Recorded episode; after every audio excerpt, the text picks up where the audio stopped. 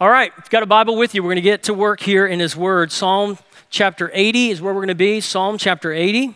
First of all, I think it might be helpful to get a little bit of an introduction to the historical backdrop. So, Historical backdrop of Psalm 80 seems to be the Assyrian invasion, which took place in 722 BC. It brought the downfall of the northern kingdom.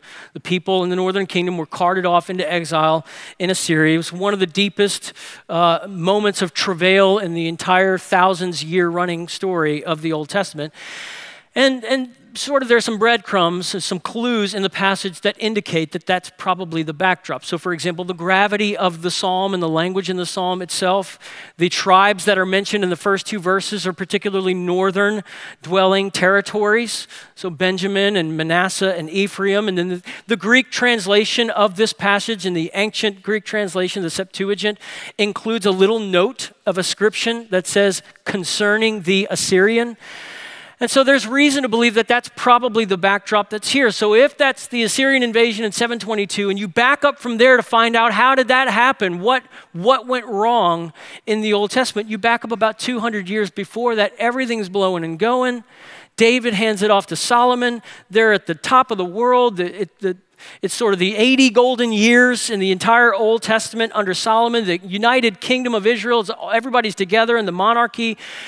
And then, and then Solomon dies, and Rehoboam comes up, and then next thing you know, everything just starts to spiral down. The, there's a division between the northern kingdom and the southern kingdom, the northern kingdom of Israel, the southern kingdom of Judah, and the northern kingdom just did an absolute nosedive into apostasy, turning away from God, into all kinds of wickedness, idolatry, child sacrifice, all kinds of stuff was going on. God is meanwhile sending whistleblowers, He's sending Amos, He's sending Hosea, and they're sounding every alarm they can get their hands on to say, Turn around. This is, this is disaster. This is destruction. This can't happen. And Israel's just blowing them off left and right, not listening to what the prophets were saying. And meanwhile, Assyria is gathering strength.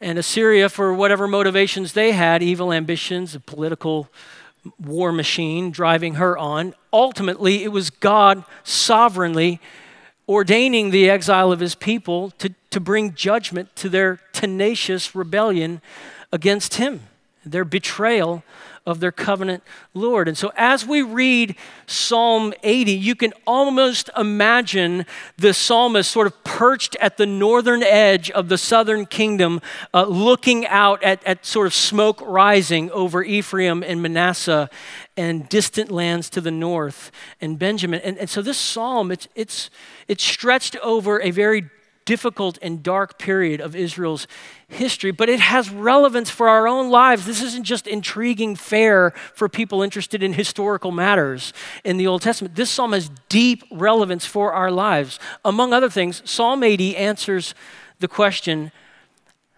how do you pray when you realize you're far from God?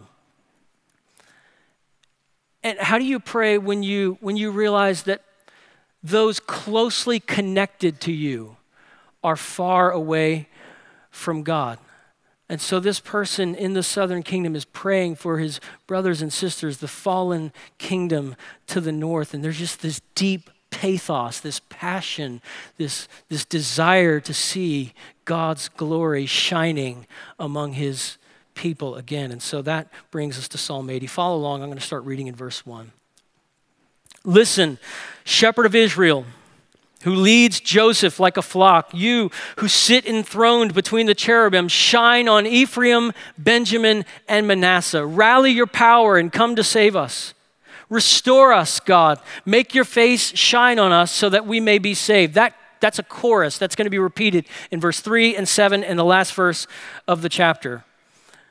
He goes on to say, Lord, God of armies, how long will you be angry with your people's prayers? You fed them the bread of tears and gave them a full measure of tears to drink. You put us at odds with our neighbors. Our enemies mock us. Here it is again Restore us, God of armies. Make your face shine on us so that we may be saved.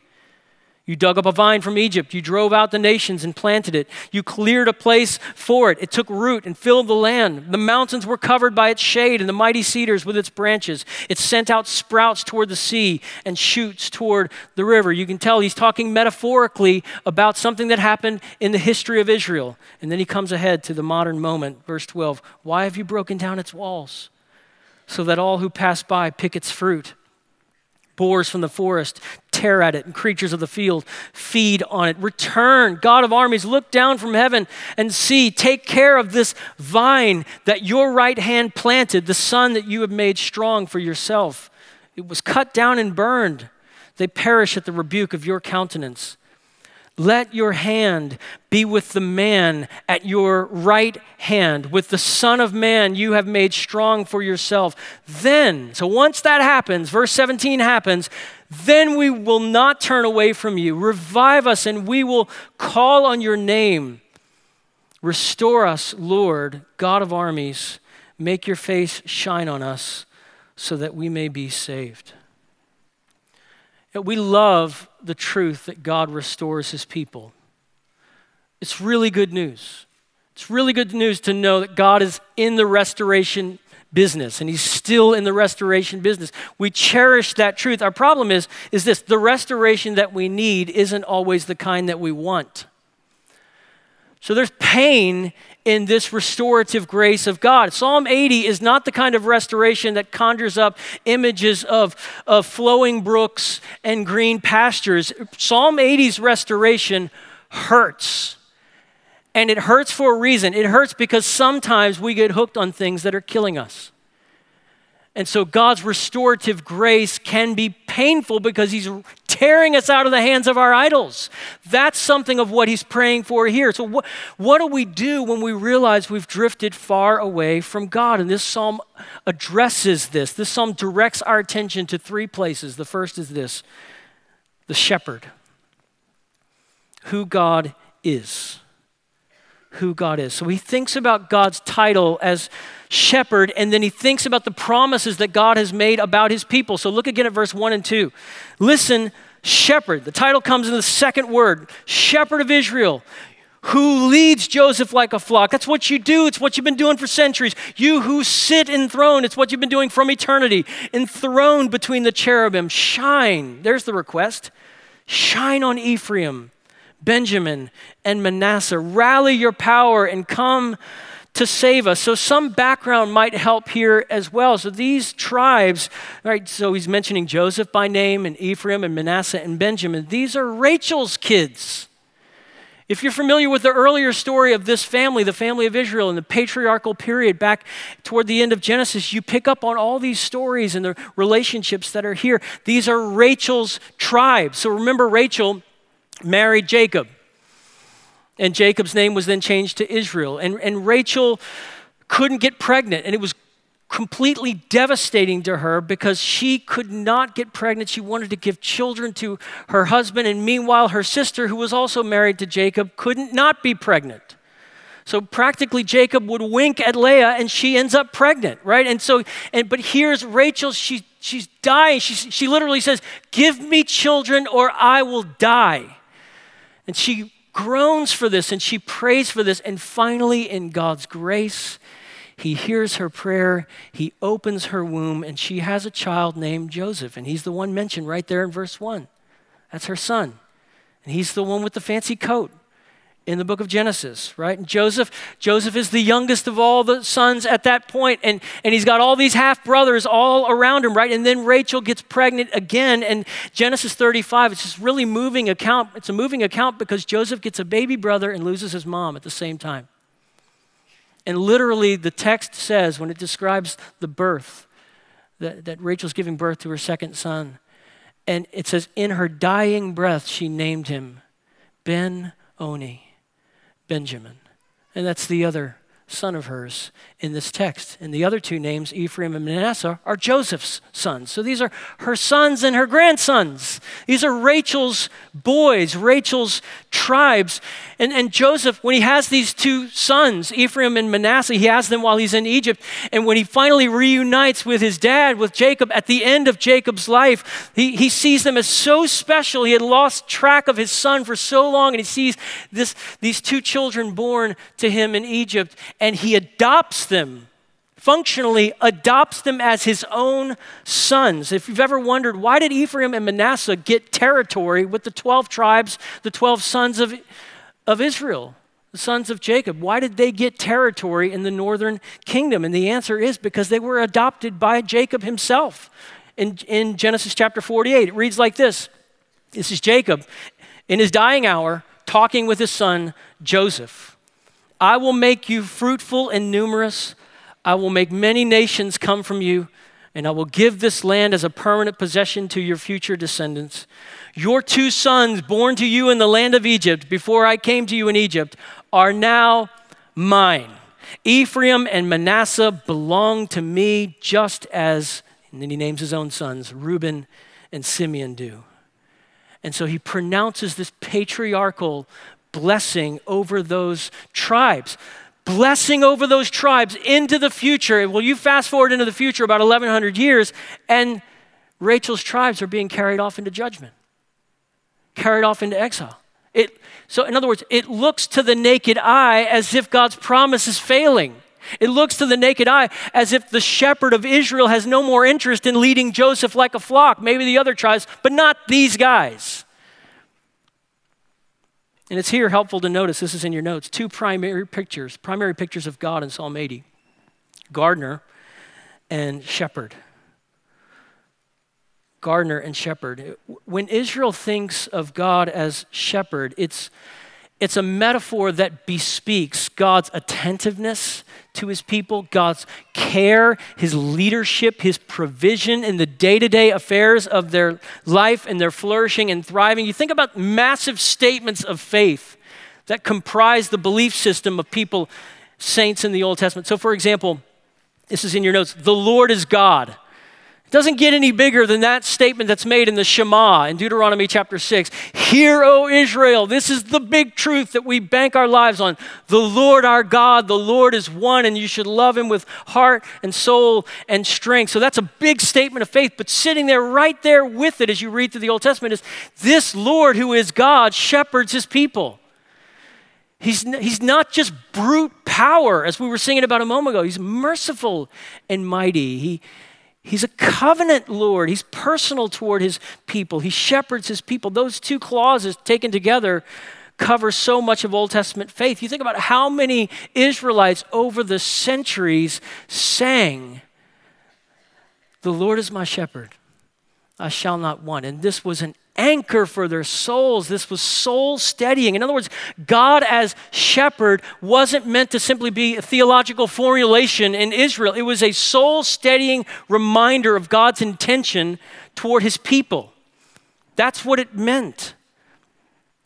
And so this psalmist, right out front. He's getting, he's getting their eyes up and out. Hey, look, look up. The shepherd of Israel is there. Lead Joseph like a flock. Do what you're able to do. Do what you've promised to do. He's directing our eyes to the central claim of not only the Old Testament, but arguably the central claim of the New Testament. I love what theologian John Frame, he writes these words. He said, if the Shema, so Deuteronomy 6, the Lord is one, if the Shema summarizes the message of the Old Testament by teaching that Yahweh is Lord, so the confession Jesus is Lord summarizes the message of the New Testament. In other words, if you could summarize everything that you learn about God in the Old Testament, it is Yahweh is Lord. And if you could summarize everything you know about God in one sentence in the New Testament, it is Jesus is Lord, and he shepherds his people. God is the Lord and he shepherds his people. And then in the fullness of time, we see this crystal clear picture of the fullness of the Godhead in bodily form. And he is God and he is shepherding his people. So it's no surprise when he comes in the fullness of time, stands up, finds a voice, teaches, and what does he say? John 10 I am the good shepherd. The good shepherd lays down his life for the sheep. The hired hand, since he's not the shepherd and doesn't own the sheep, leaves them and runs away when he sees a wolf coming. The wolf then snatches and scatters them. This happens because he's a hired hand and doesn't care about the sheep. I am the good shepherd. I know my own, and my own know me. He says, The good shepherd lays down his life for the sheep, and he's not just talking because you check him out moments later, and he is laying down his life for the sheep on the cross. He, he actually does it. That central prayer that's repeated in verse 3, you see it in verse 3 and 7 and 19. Restore us, make your face shine so that we may be saved. We see that in Jesus. In the fullness of time, we see all that going on. The way that God does this restoring work among sin addicted people is He sends Jesus. Jesus restores us to God. Jesus reconciles us to a holy God. This prayer for God's face to shine. What does John 1 say about the incoming Jesus who's entering into the world? John says, We beheld his glory. God's face shining out through Jesus. The Word became flesh and dwelt among us. We beheld His glory, the glory as the one and only Son from the Father, full, radiant with, with grace and truth. You think about the cross, where God's glory shines most brightly, right? Where his, his love and his justice are seen in glorious, full display as Christ bears our sins, dies in our place as our substitute, bears the punishment that we deserve from a holy God. And he bears that in our place, and then he rises again to give new life to all who believe. That's the central story of the gospel. All of that is happening. All that restoration work that God is doing. It's of that kind. It's of a saving kind. God, this is the story. This is God's restorative work in the world. He is making people right with Him through Jesus. All the restoration God wants to do in the world is tied to that. That's the kind that He's after. God is making people right with Him through Jesus. That's what God wants to do every Sunday here wants to call out to every man and woman and child and say, Be right. I sent my son. He's covered your sins. He went to the cross. Trust in him. Turn from your sin. Be saved. Be forgiven of all your sins. Receive eternal life. That, that's what it's all about. That's why we preach the gospel every Sunday. It's why we sing the gospel every Sunday. This is the restoring work that God is doing in the world. And if you have run to that Jesus in faith and you have made him your Lord, you are invited, this is the next point, to pray in the knowledge that God is sovereign and he is your shepherd. He's not just a shepherd, he is your shepherd.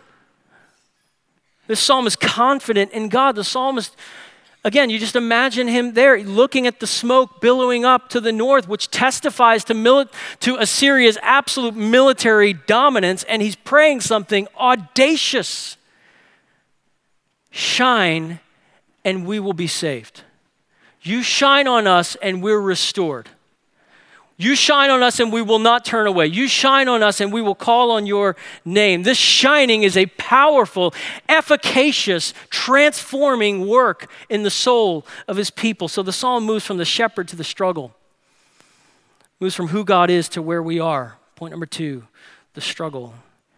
And here again in verse 4, he starts with God and describes him as you see those words there Lord, God of armies sometimes translated Lord of hosts. Is what you sing in The Mighty Fortress is Our God when Luther writes, Lord Sabaoth, his name from age to age the same, and he must win the battle. It's, a, it's this picture of God's absolute dominance over everything. All the forces in the world are at his beck and call. He is in charge. The forces in the world, the forces in heavenly places, echoes themes that we read in other places in Scripture, like Psalm 133, where it says, For I know that the Lord is great. Our Lord is greater than all gods. The Lord does whatever he pleases in heaven and on earth, in the seas and all the depths. Daniel chapter 4, verse 35. All the inhabitants of the earth are counted as nothing, and he, that is God, does what he wants with the army of heaven and the inhabitants of the earth. There is no one who can block his hand or say to him, What have you done? He is absolutely all powerful and sovereign. The books that I was reading that I've referred to many times before, and the driest season of my own spiritual life. I was reading these books about 20 years ago and didn't prefer to think of God in Psalm 135 types of ways or Daniel chapter 4 types of ways. I read books that, that said, you know, God didn't even, God didn't know that Adam and Eve were going to sin in the garden. He rolled the dice, literally used that illustration. He rolled the dice, he took a chance on love, and things went south in a way that he didn't anticipate. And now he's wringing his hands and trying to figure out what to do with it to get it to its, its end, the end goal that he had in view when he started the whole thing. And that was the sort of picture of God. And,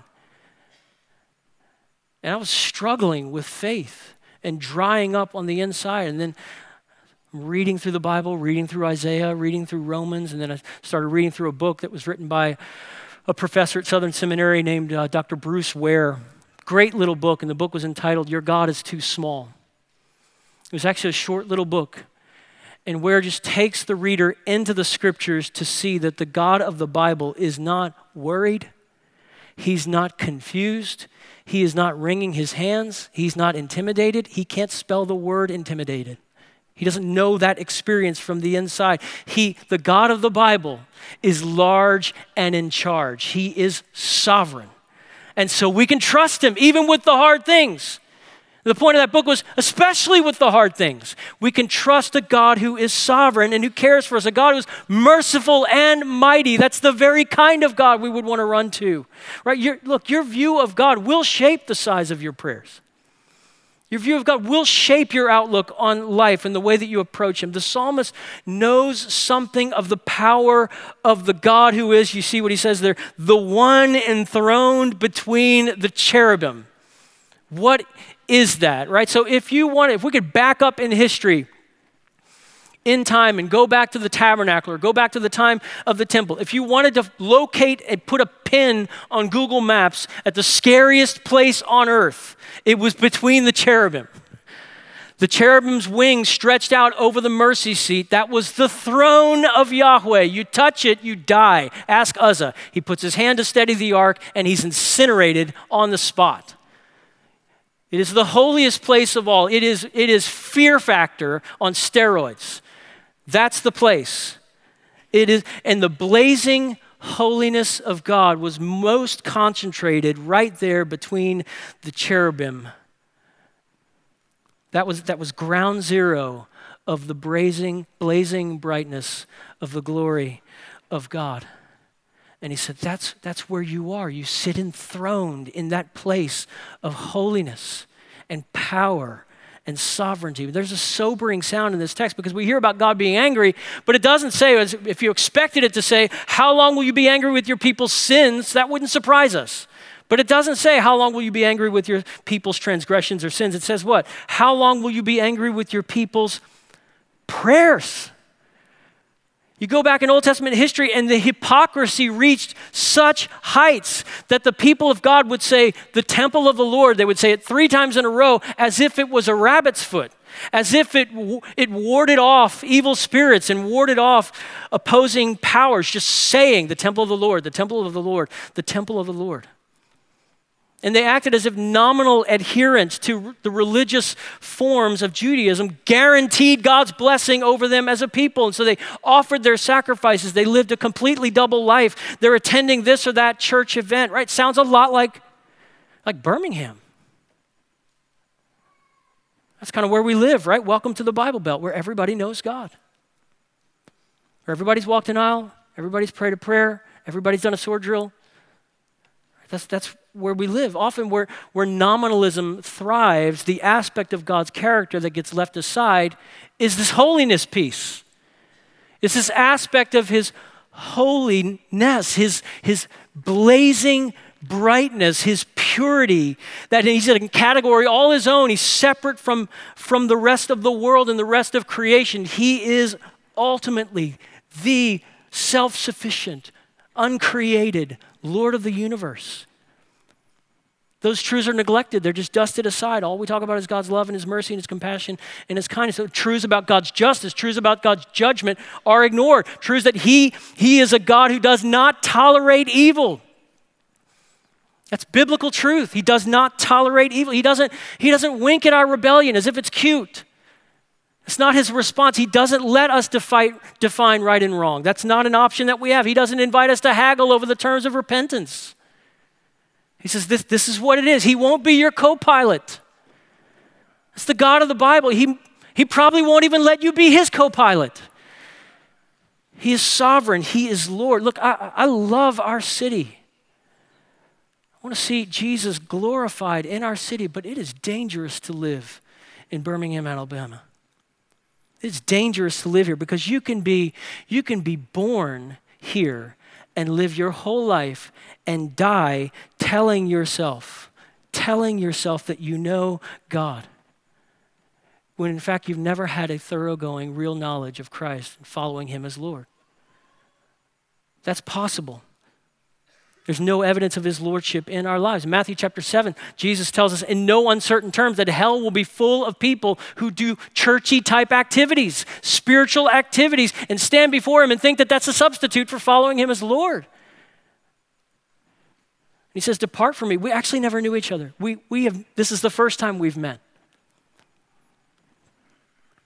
This is in your notes. There's nothing more dangerous than playing religious games. The ultimate reason in verse 5 that Israel is eating bread soaked in tears, salty bread because it's soaked in their tears, isn't because Assyria had a bigger army. It's because Israel didn't take God seriously. And in verse 5, Israel weeps. Finally, 722 BC, Israel finally weeps. Amos couldn't get her to do that. Hosea couldn't get her to do that. And even there, she's not weeping because of her sin against God. She's not weeping because she's tested his patience for a thousand years, literally over a thousand years. That's not why she's weeping. They're weeping because stinks to be in exile. That's why. How true that can be for us as well. This is in your outline. We're often more concerned about our hardships than our sins. Israel's sorrow, to borrow from the Apostle Paul, was worldly sorrow. It was not sorrow leading to repentance. It was the sorrow of a person who thought he could outrun the reaper. It was the sorrow of a person who thought, who was upset because the consequences of his actions caught up to him. That's the sorrow. That's why the bread is wet with weeping. Oh, come into our moment here in the 21st century. Oh, for a comeback of real repentance in the church of Jesus Christ, for a revival of humility before God, reverence before our holy Lord and King, where we step out into the light and we own all the mess that we are and all the mess that we've made. We own it fully. No excuses, no fine print, no caveats or qualifiers. We have made a mess of your name please look on us in mercy. Please cause your face to shine on us. Oh, for, oh, for corporate lament of the many evidences that the visible church of Jesus Christ, instead of displaying contentment in Christ, we have the same insatiable appetite for money and wealth and power as our unbelieving neighbors do. Instead of taking risks of faith and obedience for the glory of Christ, we cling to safety and the familiar. Right, this is us. It's a corporate lament. Instead of holding fast the word of life in the midst of a crooked and perverse generation, we're the crooked, we're the perverse. We hear God's word just coming with crystal clarity and prophetic edge. He's telling us, you got one job. One job church of Jesus Christ. And here's it's crystallized in this passage so, so well. 1 Peter chapter 2, verse 9. You are a chosen race. It's what you are. A royal priesthood, a holy nation, a people for his possession, so that you may proclaim the praises of the one who called you out of darkness into his marvelous light. Once you were not a people, but now you're God's people. Mercy has surprised us, right? We, we weren't, and now we are. You had not received mercy, now you have received mercy. Dear friends, I urge you as strangers and exiles to abstain from sinful desires that wage war against your soul.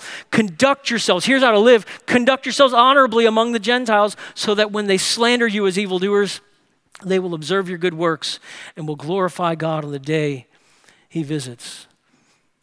We have one job. We're called to be light bearers. And, and, sadly, this is so easy. We can be the kind of church, capital C church or local church, we can be the kind of church that just dabbles in the things of God.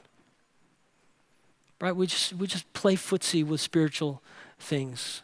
It's just religious games, and we can become dull of sense, dull of conscience, dull of spirit, so insensitive that we quench the spirit and we're so distracted amid all the entertainment, we don't even realize when he left. Uh, Jesus is talking to churches in the book of Revelation. He says, I'll come and get your lampstand. I will pull that lampstand straight out from under you. This is sobering words. What do we say to God when that's where we are? As a capital C, Church of Jesus Christ, what do we say? Here's what we say Restore us. God of armies, Lord of hosts, we need a sovereign God in moments like this. We need you to shine and shine in such a way that we're changed. It transforms us so that we may be saved, so that we may be delivered. Look, Brook Hills, please hear me. Apostasy is easy, it is not hard. Ask Ephraim. Ask Manasseh. Fast forward about 120 years, ask Judah. Fast forward a little bit longer, ask Demas, who has loved this present world and he's forsaken me, one of Paul's boys.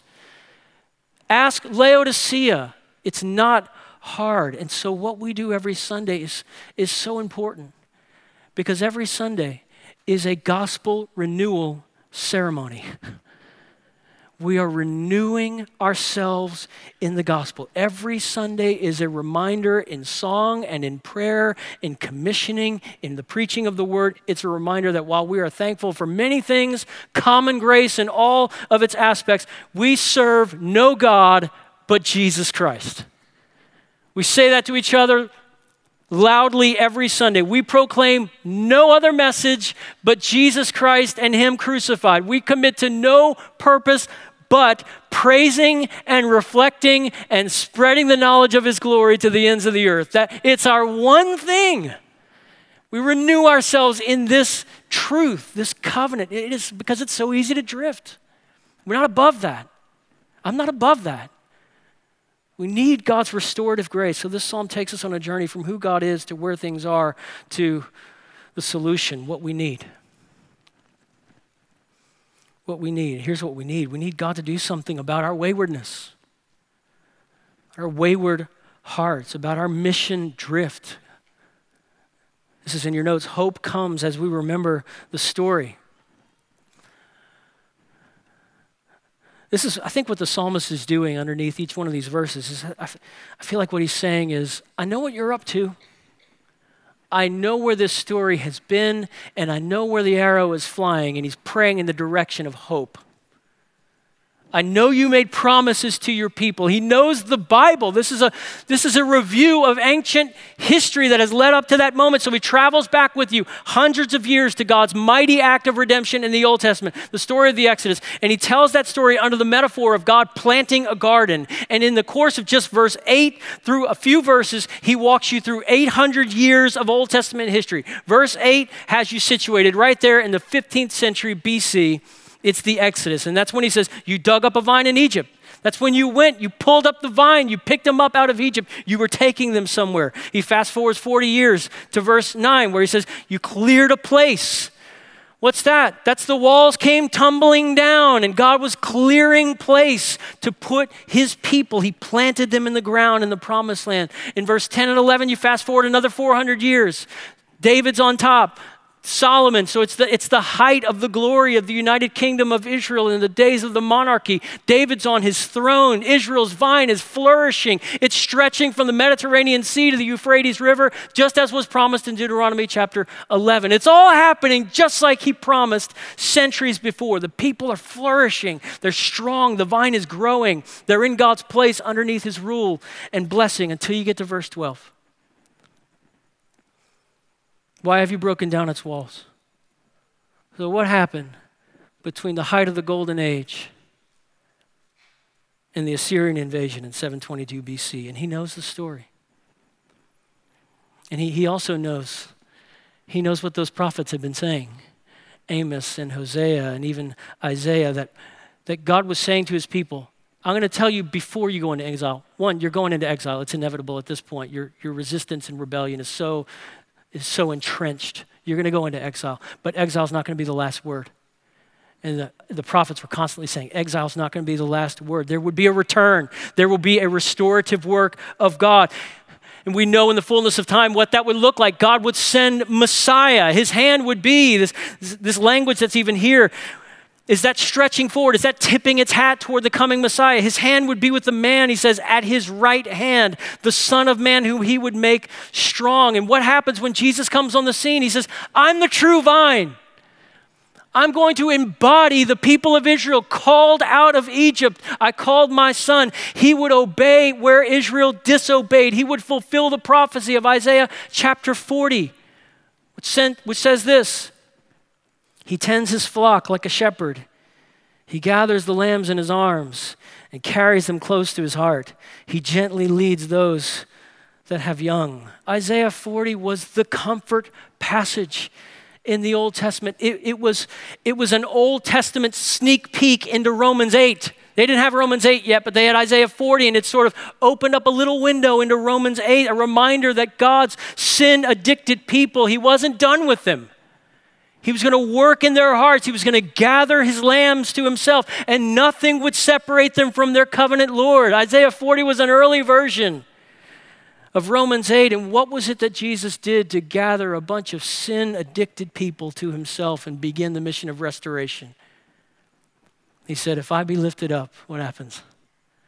I will draw all people to myself. That's why Charles Spurgeon called the cross the marvelous magnet.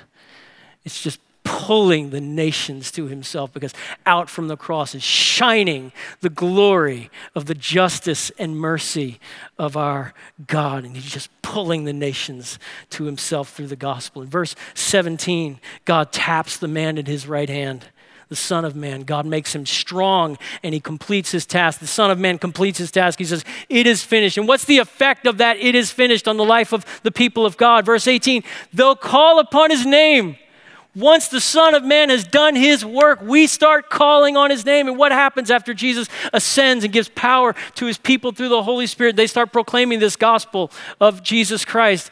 People start calling on his name. Paul says, Go and tell them the word, and whoever calls on the name of the Lord will be saved. He's just, Christ is going to shine out through the message of the gospel. This psalmist, he knows some things about God that are back there in the soil of ancient history. He knows how sinful they are, and he knows how strong a redeemer God is. He knows both of those. And so he says, God, hey, listen, listen, shepherd, lead Joseph like a flock. In a sense, to borrow from Ephesians 4, lead captivity captive. Lead a train of people in your wake whose chains have been broken because of you've shined on them and they're transformed by glory. We, look, we can say the same thing. We don't have it in our power. We can own this same weakness. We can say, We are weak. God, our spiritual resume is a joke.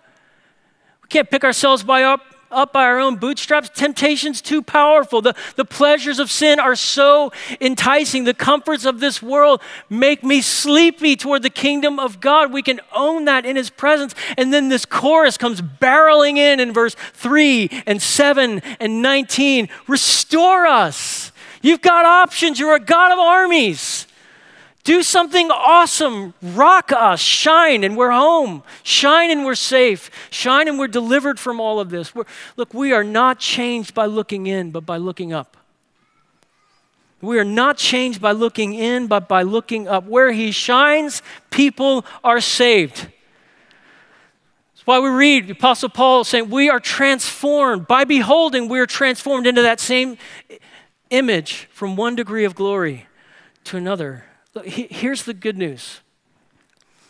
If you have trusted in Jesus Christ, you're going to find this to be true that God will never give up on the work that He has started in you.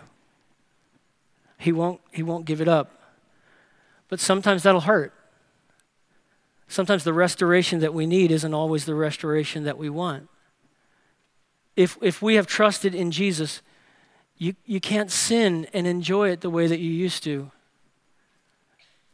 It's not satisfying the way that it was before because God is determined to get you home. He's determined to keep you out of hell, and He's going to pull out all the stops.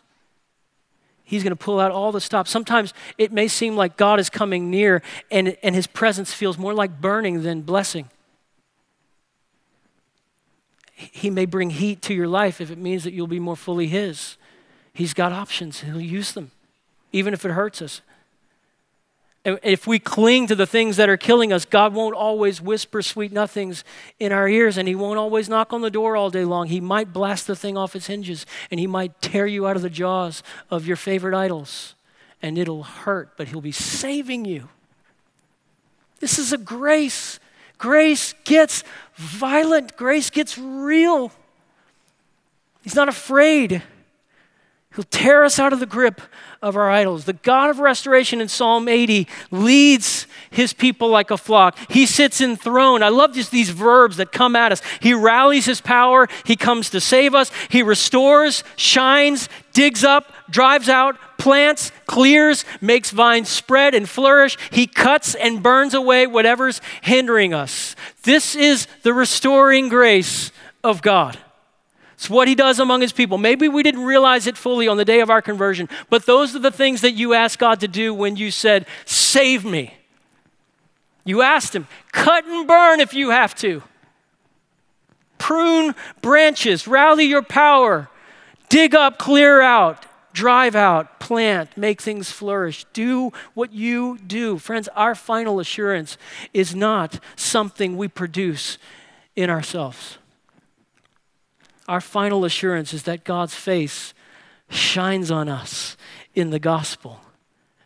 And moment by moment, day by day, by His grace, the things of earth grow strangely dim in the light of His glory and grace. He shines and we are saved. And He preserves us through shining on His people in the gospel.